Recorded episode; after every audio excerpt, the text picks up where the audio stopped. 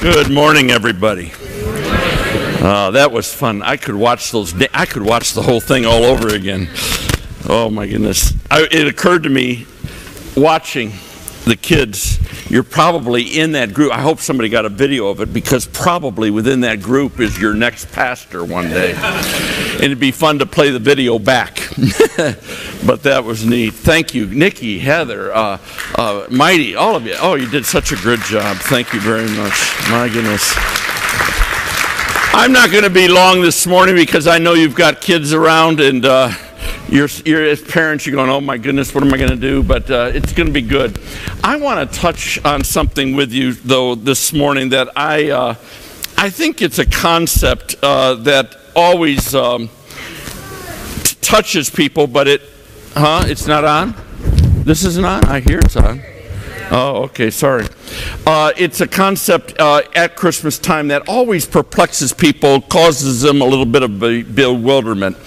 And it has to do with what I call the greatest miracle of all time. And that miracle is a word that we find uh, used a lot during this time and season called the incarnation. As we open the Word of God this morning, I, I want to ask you to join me, if you've got your Bibles, in a verse of Scripture found in John, the book of John, one of the Gospels, chapter 1, the very first chapter, looking at verse 1, 3, and 14, and we'll look at it in just a second. That miracle of the incarnation is unquestionably, with all the things that can be said about God's might and God's power and his almightiness, the greatest miracle has to be the incarnation. And what makes it phenomenal is not simply that we love the Lord, like even Pastor Solo mentioned earlier, uh, for sending his son and fulfilling all the prophecies of the Old Testament. Even the Old Testament prophesied of the coming son. A uh, good verse of Scripture, one states so clear, clearly, it's almost God speaking to God, if you can imagine. He says, Lo, I come in the volume of the book written of me, a body you have prepared for me, O God. And that's one of the marvelous passages in the Old Testament where God is speaking to God and the mystery of the Trinity is woven in there and things that seems hard to put our mind around. And it brings us to the atmosphere in which I want to open the word today. I believe we really live in a society like never before where the idea of God has been so trivialized that in fact these days a lot of people think they're God. That all the God there is is what you stir up in you, and if that's all the God there is, how many know we'd be in a sorry state if, if you're the God? Uh, just try though and have some someone stand out there and create something out of nothing, bam, just like that. It, it can't be done. God is the only one that can do that. And the miracle of God's creative power is that He, in the incarnation, now think about this, steps into His own creation and He does it for reasons, and those two or three reasons are what I want to share real quickly with you today. Three reasons why God became flesh. Now look at uh, with me, and it'll be on the board behind us here. Uh, John chapter one. It says this in verse one: "In the beginning was the Word, and the Word was with God, and the Word was God." Then down to verse three, it says, "All things were made by Him, and without Him nothing was made that was made. In Him was life, and the life was the light of men." And then verse 14 says this And the Word became flesh and dwelt among us, and we beheld his glory, the glory as of the only begotten of the Father, full of grace and truth. In the beginning was the Word, all things were made by him, and the Word became flesh. The story goes that I read once. Uh, that just north of the Twin Cities in Minneapolis, St. Paul, up in Minnesota, it was Christmas season, Christmas time. The farmyard was all locked up. It was prepared for the blizzard that was coming. How many know Minnesota always has blizzard, anyhow? The family had gotten into the home. It was Christmas Eve. It was the splendor of the holidays that could be seen in the living room. All the decorations were out, the blazing fire in the fireplace. And the only thing that took away from that atmosphere and took any edge away was the disappointment of the woman, the, the wife, and her daughter, who was a college age student. They thought that perhaps this year would be the year that dad would go with them to the Christmas Eve service. Not because dad was a believer, he wasn't, but because he was a good man, he was a loving father, he was a good husband, and he was a very successful farmer. And they thought because of the sentiment of the season, perhaps he would go with them. And what had happened at dinner time that night, he had said very graciously that he didn't think he would. He told them no. He says, You know, honestly, I've thought about this all day today, but I realized that if I went with you, it would be meaningless to me. There is no way, he said, in the world that if there is a God, it's difficult for me to imagine what in the world he would become human for. Why would he even do that? And this celebration of God becoming one with humankind, it just doesn't work for me. You two go, and when you come back, we'll continue our celebration. Uh, it wasn't a hostile move on his part, but it was a man who could see no reason for believing that God would become human and come among us. And so the wife and daughter, the story goes, left. And it was about 15 minutes later that he is seated in the armchair in front of the hearth, reading the paper. And all of a sudden, he hears some thumps against the uh, behind him, and he turns around toward the big bay window uh, to see what is happening. And there were tiny birds that were flying into the window. And evidently, what had happened is they had seen the light, the firelight, and seeking shelter from the blizzard that was coming, the chill. They were thinking, he supposed, that were, they wanted to be near the fireplace or the light uh, as a place where they could go to get warm. And uh, this man's heart was a little touched by what he saw and what was happening with these creatures. And he went out on the porch and he wondered what he could do to help them find their way to a shelter. And an idea occurred to him. Uh, and he went down off the porch about 50 yards and he went to the barn and he opened the doors and braced both of the doors open uh, of the, of the uh, barn. And he went into the barn and he turned all the lights on and he thought maybe they would see that. And having done that, he went up to the house and hoping they might see the open barn and go to the barn and get warm or whatever. But when he couldn't divert their attention, he went into the house, he got a big blanket and he waved it back and forth in front of the window and and all that did was scare them but they still kept hitting the window. They wanted in. And he was observing all of this and wishing he could help them. How could i help them? How could i meet their need and get them into a place where i know it's going to be better for them? And and he thought to himself if i could just become a bird for a short time, I could help them find their way in. And when he thought that thought, all of a sudden he found he had preached to himself the answer to his question. God became flesh because there was no way in the world humankind could have possibly comprehended him, and he came to meet us where we were. Now, that passage of Scripture we read today begins with this enormous concept of the Word. The, the Word, by the way, is Logos. In our language, it provides the core for many compound words, all which uh, in with something like ology, theology, archaeology, all that kind of thing. All kinds of ologies, which are studies of ideas or fields of learning. And the idea in Logos has to do with information, but it's more than information. It's actually, it con- it's considered the root of that information.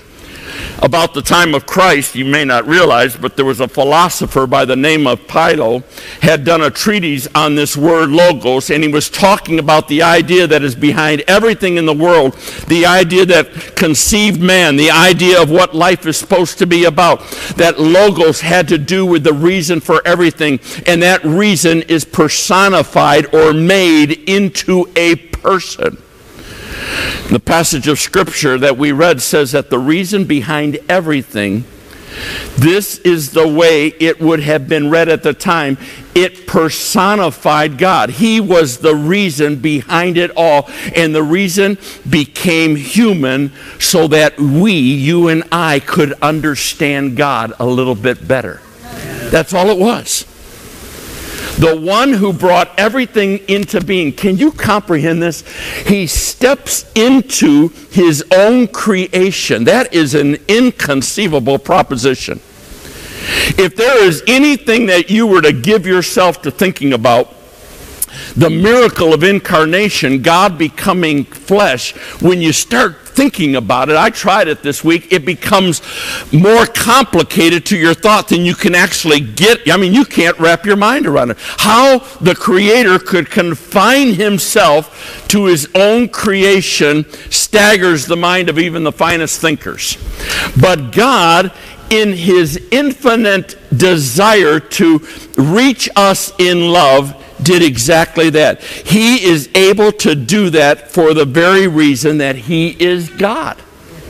And while human reasoning, we can't fully get a grasp of this thought, and, and people say they can't understand it, and they always ask me, How, I, how can't understand that? I, I don't know if that's possible.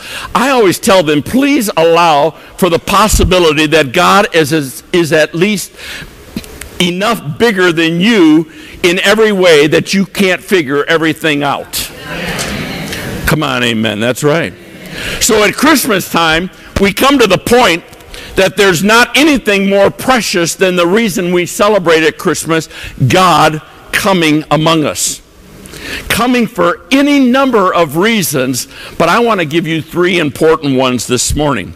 The first one is what we just talked about the Word became flesh because, listen, we could never begin to compromise, uh, uh, comprehend God otherwise. Just as that man wondered how birds could be made to understand there was a place of shelter, the Lord came to uh, us in the same way, infinitely more distant than. Do you understand? It was even greater for God to come and stoop into mankind than it would have been for that man to turn into a bird. That would have been easy compared to God coming down and stooping into mankind. In fact, there is no place on the scale of any created thing that you could say was elevated enough, or if you are to make it even more simple or less complex, complex, think of this. Just the very fact of stepping out of being creator into your own creation, it's just an overwhelming awesome indication of how much he wanted us to understand his heart. And Jesus came, Son of God, and He comes and we see what God is like. We get a chance to get a feeling of what He is really like in the person of Jesus. We know He must be powerful, uh, but when you see that power displayed in the way He displays it, something of His power even touches your heart in exercises of miracle power. They, did, if you read the Bible, every time there's an exercise of miracle power, they're always benevolent. They're, they're always wonderfully touching. They are not just shows of strength to say, look how big I am and look how powerful I am, and I can do anything. It, it, Jesus doesn't become some kind of Zeus on Mount Olympus hurling spears and sending flashes of lightning to display his awesomeness. In, in fact, instead, we have a God who is reaching out constantly in grace. If you want to see him, look at how children responded to him. Listen, children have an innate sense they know when they're going to be welcomed into something. That's why predators are so bad, by the way. Children have an innate sense to know when they're welcome. And Jesus was a welcoming now look at I'm not like Jesus, I admit, but I have this thing. Sometimes I'll have children all around me, and it's because I enjoy hanging with them. I don't want any more grandchildren per se, but I. no, I'm just kidding. I, I was getting you back for that comment. Do you understand? I like being around, and they like being around me. I have a good time because I joke with them, I play with them. I mean, they, they like Sue Hill too. I I had uh, Troy's girl and and my little granddaughter come to me last time I was here and says, "Do you know where Miss Sue is at? Miss Sue, we want Miss Sue." well, okay, we'll go find Miss Sue. Both the girls. We and I couldn't understand them for about five minutes, but then it came through and Oh, they wanted Miss Sue because she gives us candy. They pulls candy out of her. It's crazy. But that's a guy. He came, kids loved him. If you want to see what Jesus is like, look in the face of the broken law of God. He who is the Word made flesh, the living law of God incarnate. There was no lowered standard on his part. Do you, do you remember the day that the religionist people of his time came bringing a woman with them who had violated the law. And according to the law of Moses, she had violated the law to such a degree that the law required she be put to death for her adultery. And they throw her at his feet right there on the temple grounds. And they're trying to catch him. Moses' law, they said, she says she should be stoned. Uh, Jesus, what do you say? It, it was already clear to them that the, the man was merciful. They knew that. But they needed to have a test case to verify that he doesn't respect the law of God. And that's when Jesus said, Oh, I, no problem. Those of you without sin, you start the process off. You throw the first stone. In other words, he reinforces the reality, reality of the legitimacy of judgment that says, you go ahead and visit this if you feel yourself qualified to do so. If you think you're God, you go ahead and do it. Start it off. The fact is, only one person in the whole universe had the right to execute judgment at that moment, and he didn't make it. He didn't do it. The only sinless person standing there that day, and he didn't want to stone her. After the religious folks left, by the way, you remember in shame, having been called out, he says, Woman, where are your accusers? And she replied, Well, there's no one left here. And he says to her right at that moment, I love this about God. Watch. He says, Yeah, well, I don't condemn you either. And then, if that sounds very casual, sin to you, listen what he says. It isn't. Because then he goes and says, Go and sin no more. Do you understand he, his coming to be made flesh, he comes, he neither condemns, but he doesn't condone either. He teaches us how his love toward us is. That's what God's like. The Word became flesh so we could comprehend with God's what God's heart and what God's ways are like. In other words, He became flesh because we needed a teacher we had forgotten how God really worked. The fall of Adam and Eve, it had messed everything up. We forgot. God actually wanted to be with us. God actually wanted to walk with us. God actually wanted to speak with us. God actually wanted to communicate with us. God actually wanted to have a relationship with us. And God had to come back into his own creation to, number one, teach us. Aren't you glad that he did that? But here's the other thing that really happened too. We not only needed a teacher, but we needed a champion. We needed someone to neutralize sin's power to destroy. Do you realize you and I, and by the way, nobody's immune, so don't play any kind of fakey games because we're all the same in this room. Every time we let a little bit of of sin into our lives, we give up turf. It's the best way to say it. We give up yardage. We give up ground. And we needed a champion to help us take back that ground.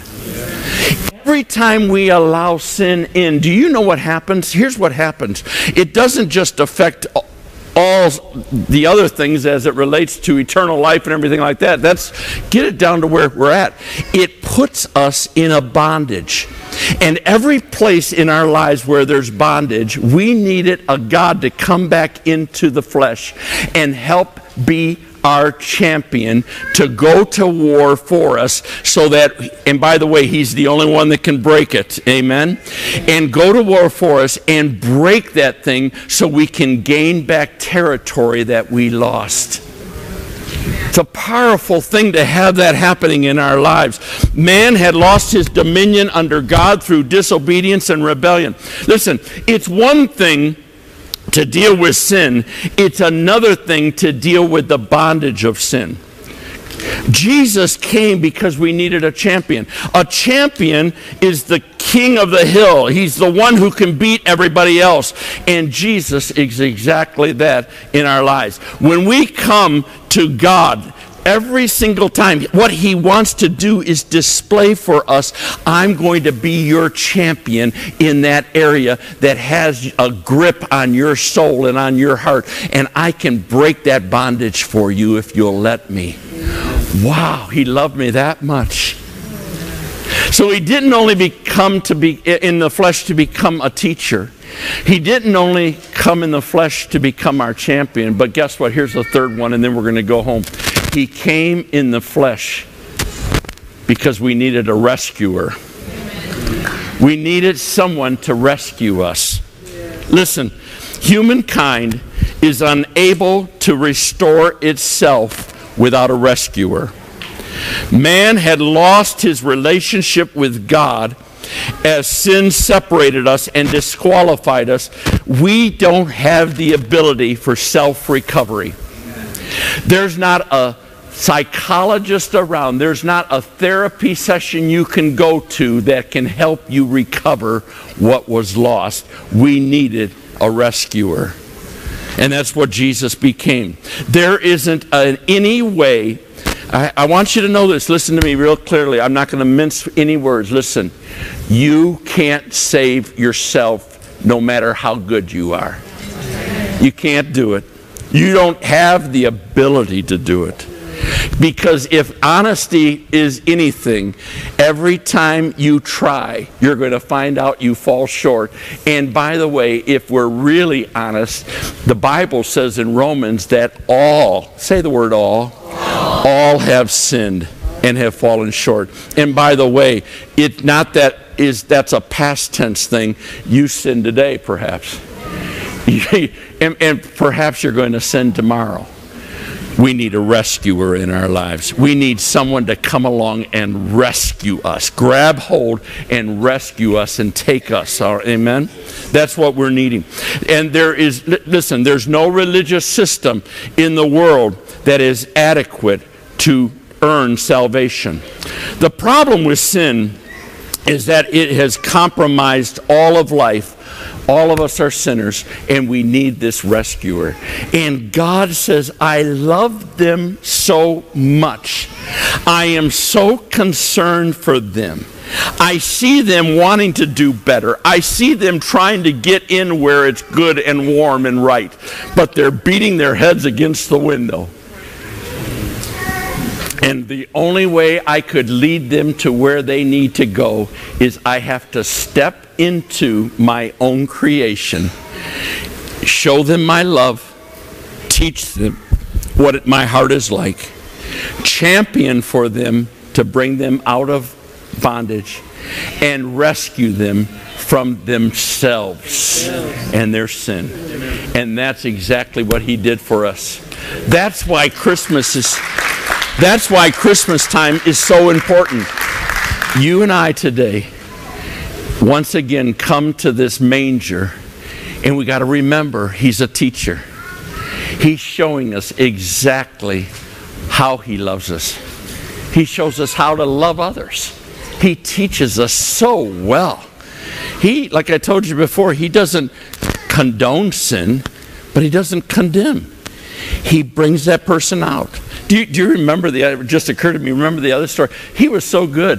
When leper came to him one day, he actually actually, you, you don't do this in his days. Leprosy was contagious. You touch and you'll get it yourself. Lepers weren't excluded from the village per se, but they had to wear certain types of clothes to let everybody know that they're unclean, and you don't mess with that. Yeah, everybody stayed away, and they had to even walk through the village, uh, walk through the town, yelling out the word leper, leper. I'm a leper. And people would stay away. Jesus, oh my goodness, what do you do? You go and do the impossible. God, what are you doing? You touched him. He touched, he reached out and actually touched. Everybody's astounded. He was just teaching them how much he loved, how much he thought toward them. We need the teacher, we need the champion, we need the rescuer. And today, listen, I don't know where you're at, but I need all three today in my life. Pastor Solo is going to come right now and he's going to close this and pray for you and maybe even invite you to put make a change in your heart but i want you to understand why the incarnation was so important god loved you and i so much that he came into our world stepped out of creation into his creation stepped out of his world into our world so that we might have all three. God bless you this morning